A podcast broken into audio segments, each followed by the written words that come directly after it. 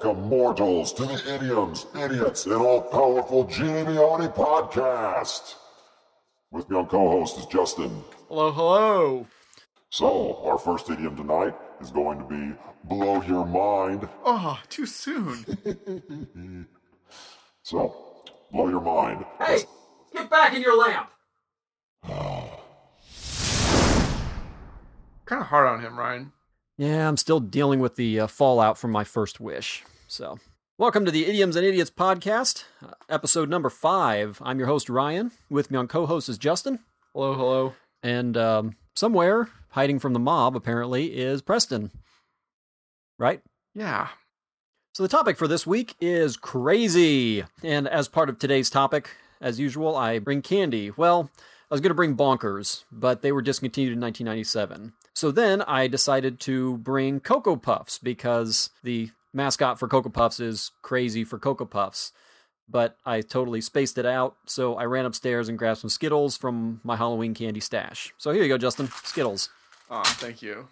Yeah, and I can actually bring Skittles into our topic a little bit because while doing some research, I found an old phrase that was, life's not all beer and Skittles.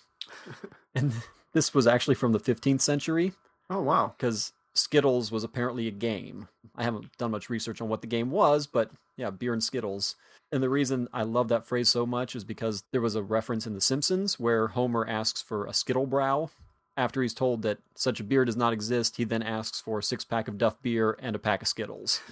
I've never heard the phrase, life's not all beer and Skittles. Have you? I know. I'd never heard it, but I'm going to start using it. It's nice that it has a new context now. Yeah. People will assume I'm referencing The Simpsons instead of a 400, 500-year-old game. So I guess the updated version of that phrase would be, life's not all beer and checkers. Yes. Beer and pogs. That'd be the 90s version of it. Life's not all beer and lawn darts. So, yes, again, topic is crazy. However, we left you on a cliffhanger last week. So our cliffhanger idiom was scared straight, and I'm going to let Justin fill us in on scared straight. Okay. This may have been a poor choice of idiom. The only part of this that isn't literal is straight, meaning good. So the idiom scared straight means to be frightened to such an extent that an improvement in behavior results. So the part of scared straight that's not literal is the word straight. And I couldn't really find the origin of straight being a term to mean good or trustworthy, but it has to date back earlier than Jesus, who compared the path of righteousness to a straight and narrow path. So I just kind of assumed it was 1950s pray away the gay camps. You'd watch some film strip in school about one man kisses another man and all of a sudden their family dies and their life falls apart, you know, things like that. There was a documentary about a program in which juvenile delinquents were taken to prison and the inmates would warn them of the horrors of the punishment for crime or warn them about the life that awaits them. Yeah, if they continue to be delinquents. A&E did actually an entire TV series called Beyond Scared Straight. Okay, and, yeah, that was the one. Okay, yeah. Yeah, the convicts, man, they really hammed it up. So, idiom number 1, stir crazy, to become anxious from being in a confined space for an extended period of time. Go ahead, Justin. I think that this comes from the alternate meaning for stir, as in to like stir in your sleep or a movement like turning over or moving around. And if you're in a confined space, all you can do is just stir slightly. Like you can't get up or walk or even walking, pacing back and forth could be considered stirring. Okay, so it's an overabundance of stirring. Right, all you can do is stir until you are driven crazy. Okay, I kind of like that. It's like a horse in a stable left for days on end.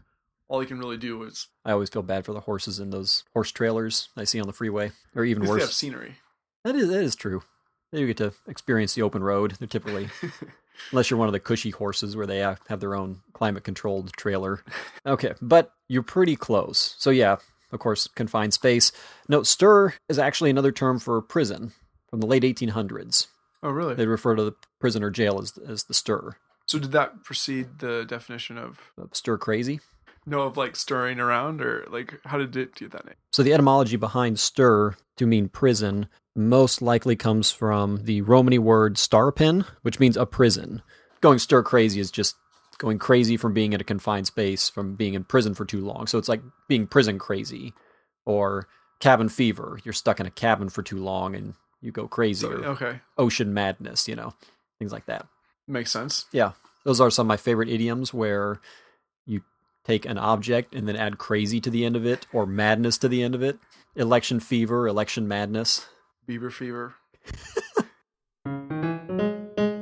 This is our ornithology corner. For the ornithology corner for today, we're going to look at the cuckoo bird. Craziest bird around. But Justin, what do you think of when you think of the cuckoo bird? I think of clocks, I guess. Because they pop out and go, cuckoo, cuckoo, right? Like, yeah, they do. That's a mechanical sound that is made by billows pushing air through two whistles. A lot of what I had read stated that they had that sound and it mimicked a cuckoo bird. So they then used a little miniature cuckoo bird in the clock because it matched the sound that they had. Yes. Right, okay. Do you think of the term cuckold when you think of the cuckoo bird? No. Because you should. That's where the term comes from. You want to know why? Nope.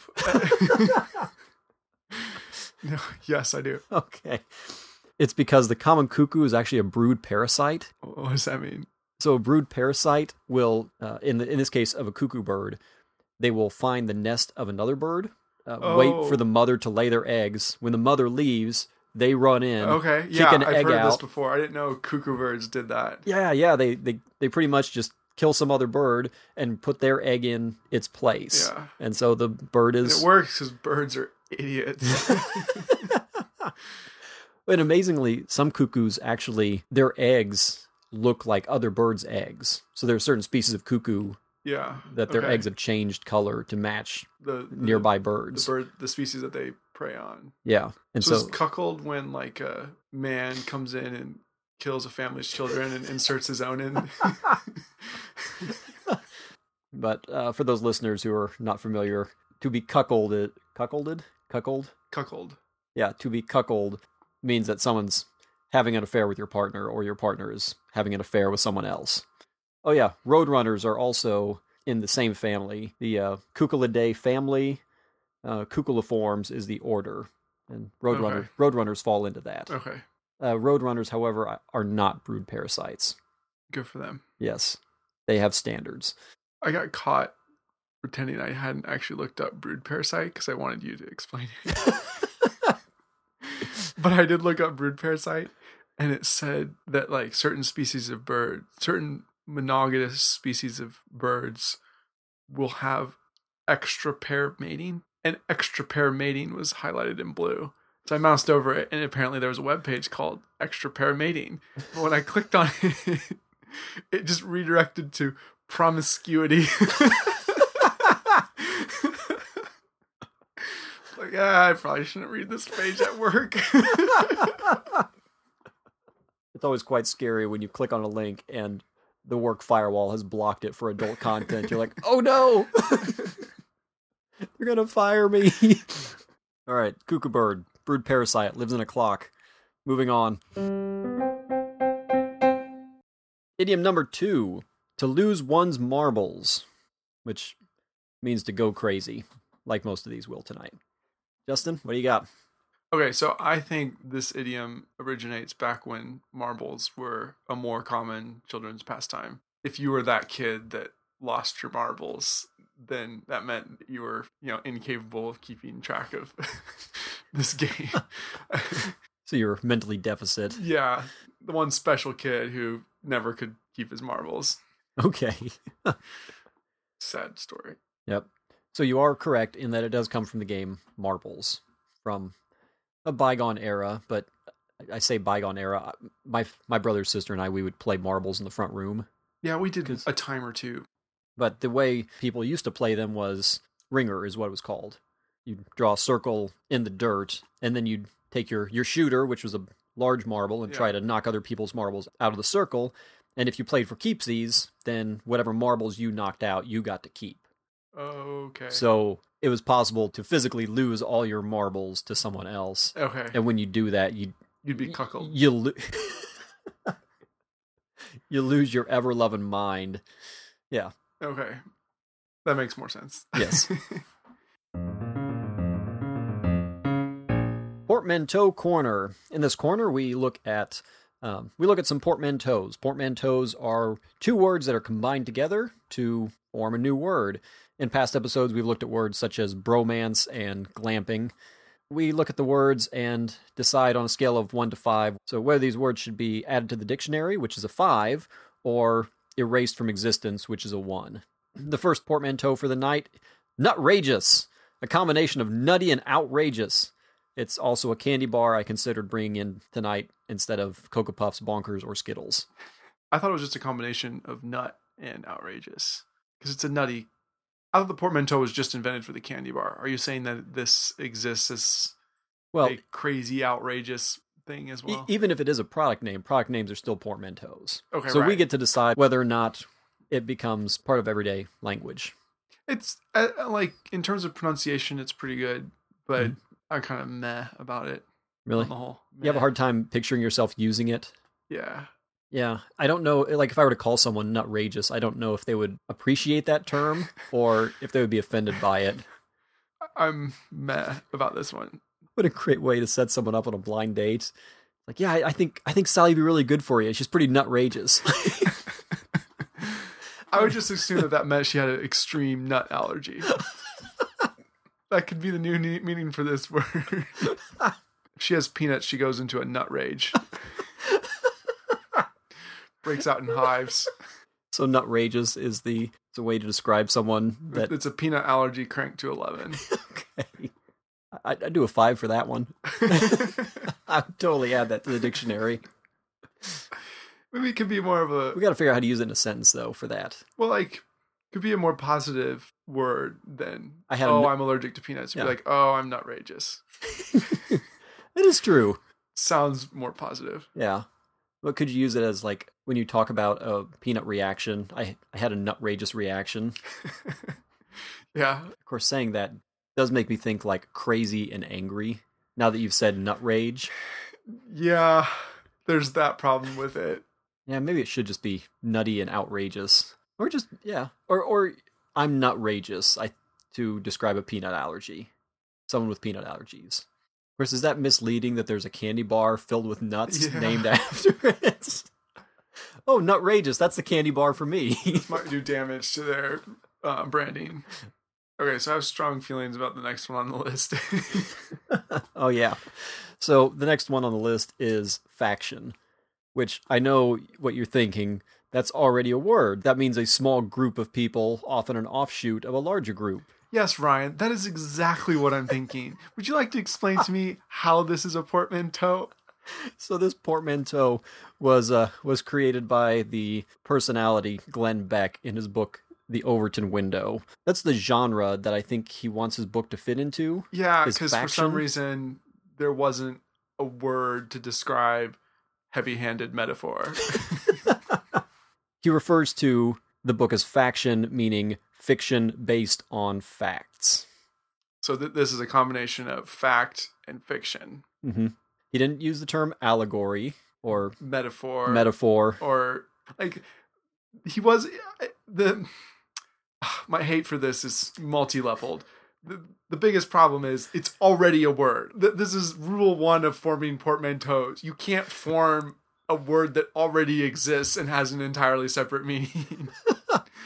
But setting that aside, I am sort of repelled by the pretentious notion that he somehow wrote a work that defied categorization.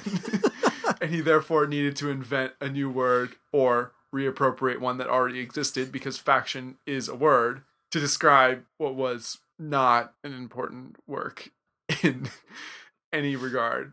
Like, objectively, he didn't establish a new literary device that other people are using. Do you want to hear a word a new portmanteau I just made up? Curious. Okay. Wait, hold on. Let me guess what two words curious is combined from. Curry and curious. For people who are interested in Indian food. Good guess. It's actually a combination of curio and religious. So it's a curio used in religious. What's a curio? A curio. It's a piece of furniture. It's kind of like a waist-high cabinet type thing. Okay. So it's a curio that you use for religious ceremonies. Called Curious. Called it Curious. Yes. You know, it's bad, but it's not as bad because you've at least made curious a noun, mm-hmm. which is not. It's an adjective. So this does better in the sense that, you know, you could still have a separate definition for curious that was the noun form that referred to furniture. Like, that's not quite as abhorrent, but it's still bad. Idiom number 3, went to see a shrink. So referring to a psychiatrist as a shrink, a head shrink. Yeah, I have an idea for where this came from. Okay, shoot. I think I'm going to play on some archetypes that I don't know how valid are. Okay, so I have an idea where this came from. I think it would be witch doctors. Okay. Doing the actual shrinking of heads. There were certain tribes that had an embalming method of taking a head and removing the skull from it and shrinking the head to like a fist-sized mm-hmm. shrunken head. Like yeah, they used to actually shrink heads. I'm familiar with that, yes. Yeah. And witch doctors did that, right? It was not witch doctors. It was the Hivaro Indian warriors from Ecuador and Peru. There weren't any witch doctors in that group. Yeah, there may have been. Witch doctors are the first thing I think of when I think of shrunken heads. Okay, that... typically worn or like on a necklace, three shrunken heads there. Yeah, no, the process for doing that was actually you would scoop out the brains and fill the skull cavity with hot sand. Oh yeah, that's right. And the hot sand would cause it to constrict, and I assume also probably... like a crushing of the skull and breaking it up too. Oh really? Because I mean you can't go smaller than the bones without getting the yeah. bone out somehow. That's a good point. Yeah. So yeah, they would do that, and so this is the origin of head shrink. Yes, because it's the scooping out the brains and putting something else in. Like that's what a psychologist does. They scoop out your brains and. Wow, that's pretty critical of the field of psychology. It is. Well, it's a derogatory term. Yeah, I actually did make the mistake one time of jokingly saying to a friend who was a psychologist, I made some reference about going to a shrink, and they did not like that term at all. They could take it. You also mentioned that they're not a real science.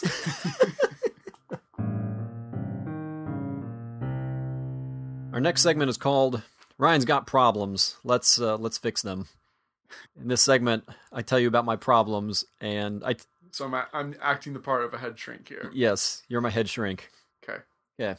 So my first problem. So I'm renting out my spare bedroom. I made up a Craigslist ad that says, tenants wanted, must be employed, well-kept, tidy, keeps to self, and practices Judeo-Christian mores. So far, I've gotten 3 weirdos from some Southern Baptist sect that they handle eels instead of snakes. Can you help me with this? Why are these people showing up at my house? Yeah, it's mores is spelled M-O-R-E-S. Okay. That's a little counterintuitive because it would look like Moors. Mm-hmm. But it's actually pronounced mores when you're referring to customs or traditions. I get that. But well, did you put in your ad M-O-R-A-Y-S? Because if that's in your ad, M-O-R-R-A-Y-S. M-O-R-R-A-Y-S. Yes. Did you put in your ad M-O-R-R-A-Y-S? I did. Okay. Well, that refers to a type of eel. That explains a lot. Yeah, I didn't know there were any Judeo-Christian eels. I found them. They need a place to stay, apparently. Or at least their handlers do. All right. Problem solved. You want to hear about my other problem? Yes. Okay. So long story short, our local water utility company is run by a bunch of morons, and now I have to dig a well.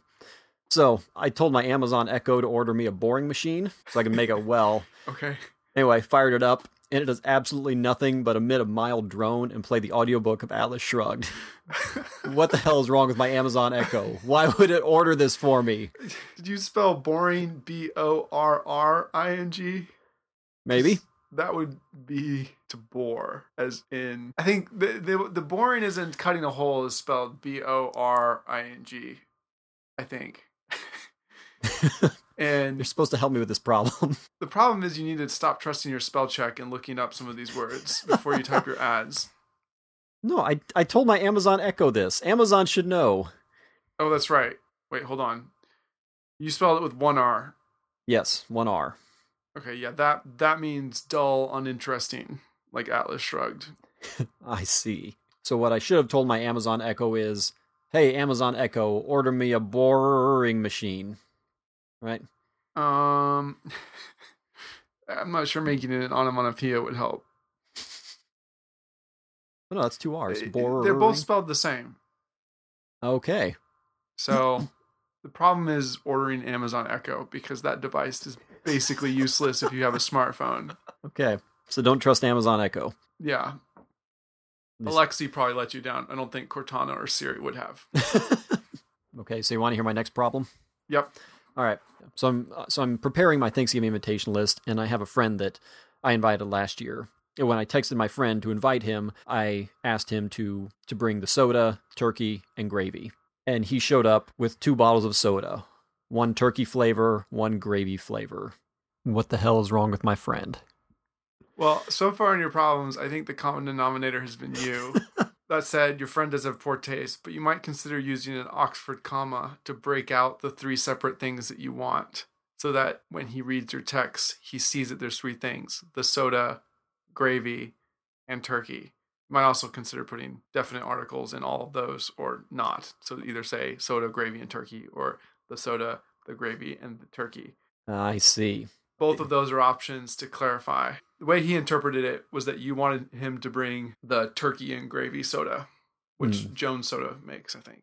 They do, yes. So I will invite my friend this year for Thanksgiving. You'll use an Oxford comma. When I text him this time, I will use an Oxford comma. And just to be safe, definite articles. Thank you. You have fixed my problems. That'll be $90.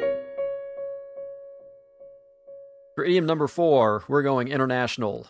Norway, specifically. The phrase, "Diar helt Texas." This means it's going completely crazy. I love this one. Go for it. So I did know a Norwegian family when I was in Africa, and not to judge the group based on one example, but just in general, I get the impression that Norway has a very different culture than Texas. I think that's a safe way of putting it. So I just have to imagine that some Norwegians at one point in time took a trip to Texas, and it was just a very different cultural experience for them. I picture this like a road trip joke. You know how like you have an inside joke when you come back? Oh, yeah. So I picture those Norwegian tourists coming back to Norway, and whenever there was something that was like overblown or just larger than life, they would be like, "That's completely Texas." You're actually pretty right on this one. The phrase actually comes from mid-1900s. It's from American Westerns being shown in Norway. And that kind of craziness in the Old West, you know, they associate that with Texas. Yes, okay. Yeah. I think within America, there's the association of Texas and crazy. Yeah, but or it's, like, larger than life, at least. Yes, outrageous. Nutrageous, if you will. I won't, but yes. I was somewhat disappointed to find out it was actually from old Western movies. Yeah. So new inside joke for Idioms and Idiots listeners. Start going out in there and using the phrase "Dar Tel Texas." It'll be our inside joke now. Our next corner is the pseudoscience corner. Ooh, yay. Tonight's pseudoscience is phrenology, which is the study of the bumps and valleys on a person's skull to determine their overall personality, personal characteristics, personality traits. So a little bit of background. Phrenology was founded by an Austrian physician, Franz Joseph Gall. He lived from 1758 to 1828. And phrenology actually did garner quite a few followers. The Internet Archive has a phenomenal collection of books on phrenology, which is where I got a lot of my information here. I'll give you a little taste of it. Information's in quotes there. Yes. It's information. It's just not accurate. Yeah, I guess. The idea was that the brain is kind of made up of multiple organs, and each organ, depending on its size, determines how much of that organ's characteristic you have. All the characteristics are lumped into large groups like domestic propensities, selfish sentiments, moral sentiments, intellectual sentiments. And so under like domestic propensities, we would have adhesiveness, which is an organ of social attachment, amativeness, which is a desire for the happiness of the opposite sex, concentrativeness, the power of continuity in thought. And as I was going through these, I couldn't help but be reminded of the start of a lot of video games where you get to build your character, like you get to choose their strength and their intelligence and stamina. And I can't help but notice that I looked through this whole list and there's no organ for sex. That would almost be amativeness, actually, because I did start to read through this, and then I got bogged down in the crap of it. So, amativeness. This organ produces sexual passion and imparts to its possessor a desire for the happiness of the opposite sex. That's a nice way of putting it. Yeah. One in whom this organ predominates will incline to be libidinous, licentious, and lustful. What a way with words. I'm not sure I know what all those mean. Oh, phenomenal quote from Destructiveness. If you're predominant in the destructiveness organ, quote, his language will abound with pungent sarcasm and cutting remarks. Like, I don't care about this at all. Let's see if I can figure out where that bump in your head is. Let's see. Mirthfulness. Well, you're not very mirthful right now. Low ability to enjoy my mirth. How about veneration? Small veneration. Inability to produce sentiments of reverence. Marvelousness. Produces credulity of mind. I didn't see anything about it, but I wonder if there was like a subset of phrenologists that offered to reconstruct your skull. Yeah, probably. They did all sorts of terrible, terrible things throughout all of history. That's especially true. In the field of psychology, but broadly in this field of medicine as well. Yeah, medicine in general in the 1800s. Yeah, it was a nightmare. Man, you... It's a waking nightmare. Speaking of which, man, you are hating this. I'm sorry, there's nothing for me to... To your credit, I did kind of spring this on you at the last minute. Listeners, yeah, I think like, you'll... A couple hours ago, Ryan's like, you know what's awesome? Phrenology. I think the listeners might appreciate it because this took the place of my Insane Asylum fashion show, which included things like straight jackets, straight waistcoats, restraint jackets for children, leg irons, all that fun stuff. Lovely. That skit did not write itself. So nightmares from the annals of history. Yes. So you got phrenology. You're welcome. All right, and this episode is now coming to a close, so we leave you with our cliffhanger idiom, idiom number 5. This idiom is the word batty, meaning someone's batty, meaning they're crazy, using the term batty to mean crazy. If you want to take a stab at the origins of the word batty for crazy, tweet it to us. We are at idiomsidiots on Twitter. You can also email it to us, idioms.idiots@gmail.com, or go to our Facebook page. You can just do a search for Idioms and Idiots Podcast. We'll be there. Our logo looks like a book with our logo on it. Do you want to go watch The Shining? Yes. All right. We're out.